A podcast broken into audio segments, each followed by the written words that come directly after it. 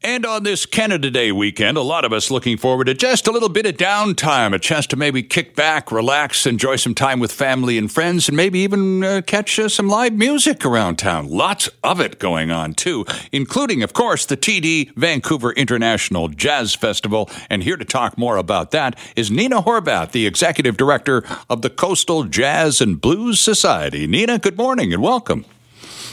Thank you. Good morning. It's good of you to join us today on the middle of Canada Day weekend. Uh, tell us more about the TD International Jazz Festival. First of all, the, the nuts and bolts, if you don't mind, Nina, from when to when? For sure. So we started on June 24th, and we've got two more days. Our last day is tomorrow, July 3rd. And we've had all sorts of venues all over town, some of them ticketed, some of them free. And on this Canada Day weekend, where are you recommending people go to just take in a little live music?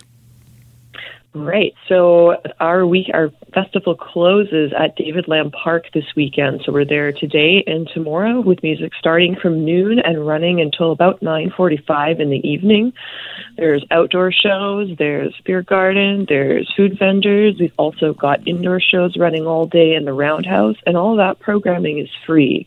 You can also check out music on Granville Island, and we've got shows at Pyatt Hall and the Ironworks over on the east side. Indeed. So now let's talk about what's been happening. Uh, we'll pick up where we are uh, this weekend as on the closing weekend, but let's talk, Nina, about the last couple of years because, of course, like most other events that were scheduled to go forward in this city, they had to be, in some cases, modified, and in other cases, just flat out canceled. How did the the International Jazz Festival cope with the last couple of years? Yeah, definitely a couple challenging years for live music. 2020 for us, we had to fully cancel all of the performances. Yeah.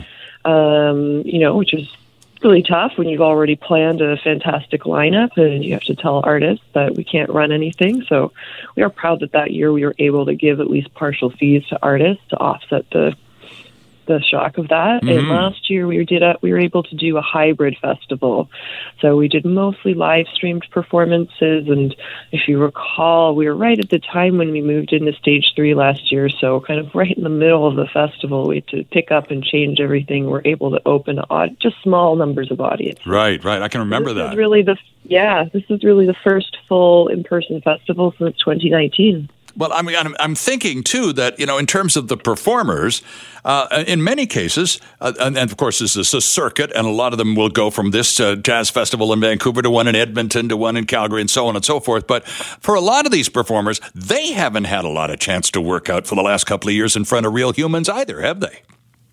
No, that's right. Actually, yesterday we had a band, Candle, who they've all played as musicians for a really long time, but they formed this band over the pandemic and you have mostly been rehearsing and recording that way. And so the last night was actually their first live performance together as a band, even. Uh huh. So it, it's really, uh, it's a really happy time for musicians that we can all be playing live again. And how about and how about how about audiences. those of us who enjoy them, Nina? How about I was going to ask you about demand. If, if, there's if there's a pent up uh, anticipation for the performers to get out there and do their thing, how about demand for those of us who want to see that stuff?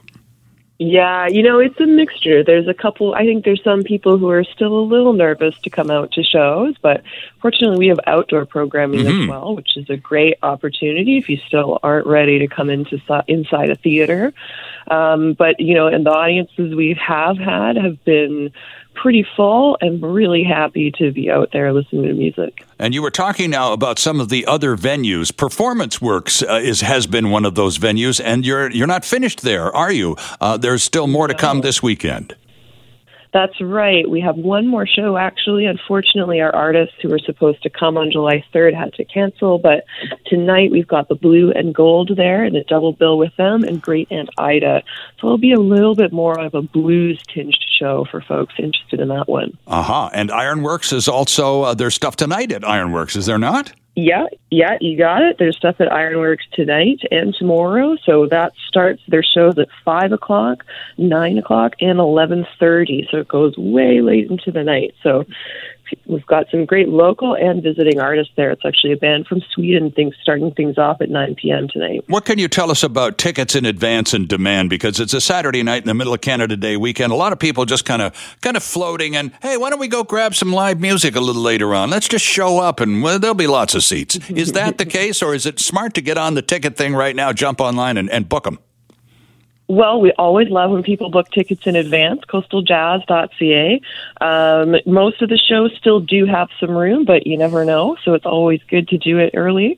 Uh, but if you want to come up to the door, we can also do that. Okay. So also, I should make sure I mention uh, we've got Lucinda Williams tonight at the Queen Elizabeth Theater. So that's kind of our big closing show of the festival. So and I'm glad you know about that Absolutely, yeah. And I'm glad you took a second to remind us of Lucinda Williams at the Queen Elizabeth tonight. So again, the tickets still available for that one? Yeah, you bet. Yeah, she's got it's big space, so we've got some space available. It'll be great seats. Really excited to hear her. And we just added an opening act to that show just about a week ago. So Colin Linden, a really well-known Canadian guitarist, absolutely, yeah. Interesting. So, Nina Holly, you mentioned uh, when you had to cancel a couple of years ago with all of the COVID stuff, and you were able to uh, advance some money to people who were had the rug pulled out from under them, and so on, and, and, talked a little bit about the planning that had gone and the disappointment that accompanied it. But now that we're back up and running, how long have you been planning to make this thing this year uh, back and, and, and up and running? How how, how many months uh, in advance has this work started? Sure. I mean, it starts. I mean, some artists take years to plan to come, but you know, the the planning in earnest probably starts in about September. So it takes almost a full year to get it going. And how how large a group are you that puts this thing together? Right. So our core staff right now, the ones who are active year round, is somewhere around excuse me, six to eight people. And then, of course, at festival time, we grow to many, many more than that. You know, I don't even have a full count of it. We've probably got upwards of 60 folks working, though, between sound crew and everything. And then we have a huge number of volunteers who also help with the festival. I think we've got over 400 this year doing a lot, a lot of work for us, which well, we really appreciate. And really, just take a second to thank those volunteers in any kind of festival organization. The the work of the volunteers highly underrated, typically when credit is being uh, handed out, but really without whom festivals and other such events simply don't function terribly well, do they?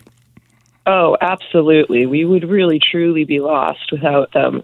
So I mean, you know, they put in a thousands, literally, of hours doing anything from helping in the office to being on site to helping with artists' hospitality and setup. So, and we've got some who have been with us almost at the start of the festivals. They're really dedicated, and we we wouldn't be ourselves without that. Absolutely. Last weekend of the TD International Jazz Festival for Vancouver 22, coastaljazz.ca is where you go for all the details and ticket information as well. Nina Horvath is the executive director, the grand fromage of this uh, this year's festival. Thanks for getting up early to do this with us, Nina. Enjoy your last weekend. Thanks so much. Hope to see some of you out there. Hi, it's Shauna, and I might be a bad parent because my kids think french fries are vegetables. Hey, it's Ryan, and I might be a bad parent because I went out for wings when my wife was in the hospital after giving birth. Johnny here. I might be a bad parent because in my house, the tooth fairy gives pocket change. But we're not alone. Len emailed us and said his six year old daughter's Tarzan moment going from love seat to La-Z-Boy by curtains made him more proud than any dance recital. and Andy left his two year old at the rink. All right, guys, I'm sure we're not alone. Like Andy's kid.